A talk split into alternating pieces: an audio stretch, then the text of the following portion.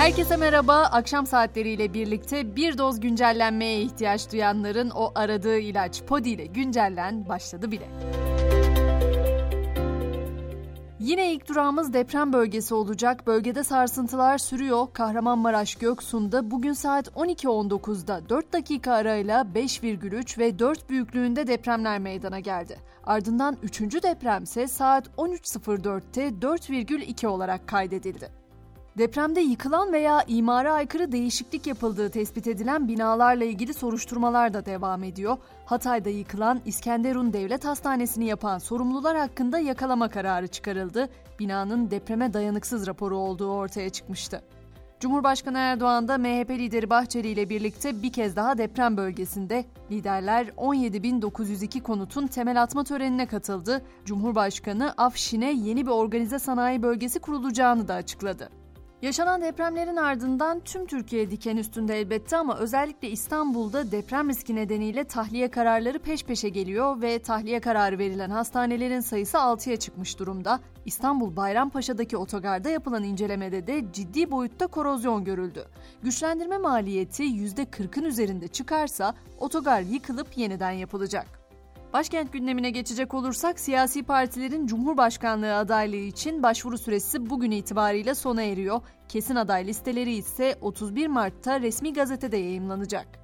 Meclise baktığımızda ise bugün dokunulmazlık dosyaları meselesi vardı ancak CHP'li Ali Mahir Başarır, İyi Partili Lütfü Türkkan ve DBP'li Saliha Aydeniz'in dokunulmazlıklarının kaldırılmasına ilişkin raporun Meclis Genel Kurulu'nda görüşülmesi kararı muhalefetin itirazı üzerine ertelendi. Gelelim açıklanan verilere işsizlik oranı 2022'de 1,6 puan azalışla %10,4 olarak gerçekleşti. İşsiz sayısı ise 2021'e kıyasla 337 bin kişi azalarak 3 milyon 582 bin kişi oldu. Piyasaların merakla beklediği haberde açıklandı. Merkez Bankası politika faizini %8,5'te sabit tuttu. Karar metninde depremin kısa vadede ekonomik aktiviteyi etkileyeceği ancak orta vadede kalıcı bir etki yaratmayacağı belirtildi.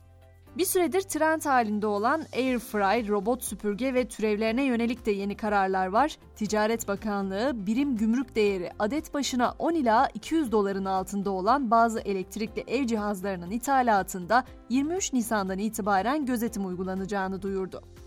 Dünyadaki yolculuğumuzda sıradaki durağımız Fransa olacak. Ülkede emeklilik yaşını yükselten yasaya tepki için pek çok sektör bugün yine iş bıraktı. Metro, tren ve otobüs seferleri iptal edildi. Ülkenin elektrik altyapısından sorumlu kuruluşun çalışanları da elektrik akışını kesti.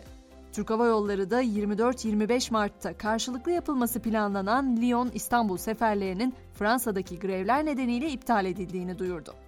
Avrupa Birliği liderleri ise Brüksel'de bir araya geldi. Toplantıda Rusya-Ukrayna savaşı, gıda güvenliği ve Karadeniz Tahıl Koridoru anlaşması değerlendiriliyor. Savaş hattından söz etmişken orada da sular durulmuyor. Rusya, Çin lideri Xi'nin ziyareti sonrasında Ukrayna'ya saldırı başlattı. Kiev'e yönelik hava saldırısında en az 8, Zaporijya'da da bir kişi hayatını kaybetti.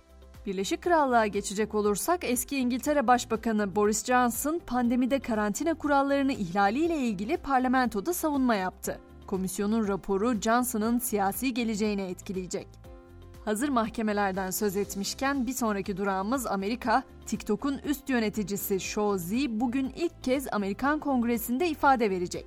Shouzi'nin ifadesi uygulamanın ülkedeki geleceğini belirleyecek. Eski ABD Başkanı Donald Trump hakkındaki iddianamenin ise bu hafta kabul edilmesi ve tutuklanması bekleniyor biliyorsunuz. Trump'la ilgili karar henüz açıklanmadı ama sosyal medyada yapay zeka ile oluşturulmuş fotoğraflar yayımlandı ve Trump'ın destekçileri o sahte fotoğraflara büyük tepki gösterdi. Uganda'da ise eşcinsel ilişkiyi suç kapsamına alan yasa tasarısı parlamentodan geçmişti. O tasarı devlet başkanı tarafından onaylanırsa yasalaşacak ve yürürlüğe girecek. Ancak ABD tasarının yasalaşması halinde Uganda'ya ekonomik yaptırım uygulayabileceği uyarısında bulundu. Son olarak da gelmiş geçmiş en etkileyici bestecilerden biri olarak kabul edilen Alman piyanist Ludwig van Beethoven'ın kanıtlanan genetik sağlığından söz etmek istiyorum. Ünlü sanatçının saçlarından alınan örnekler üzerinde yapılan testler ölümünden aylar önce karaciğer hastalığı ve hepatit B enfeksiyonuna genetik sorunları nedeniyle yakalandığını ortaya koydu.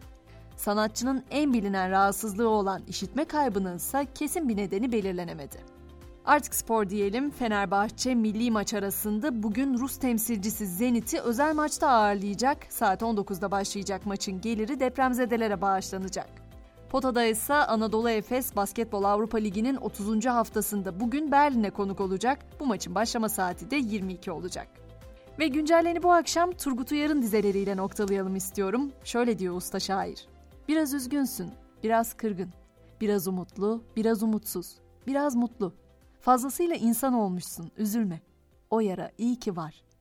Yarın sabah tekrar görüşünceye dek şimdilik hoşçakalın.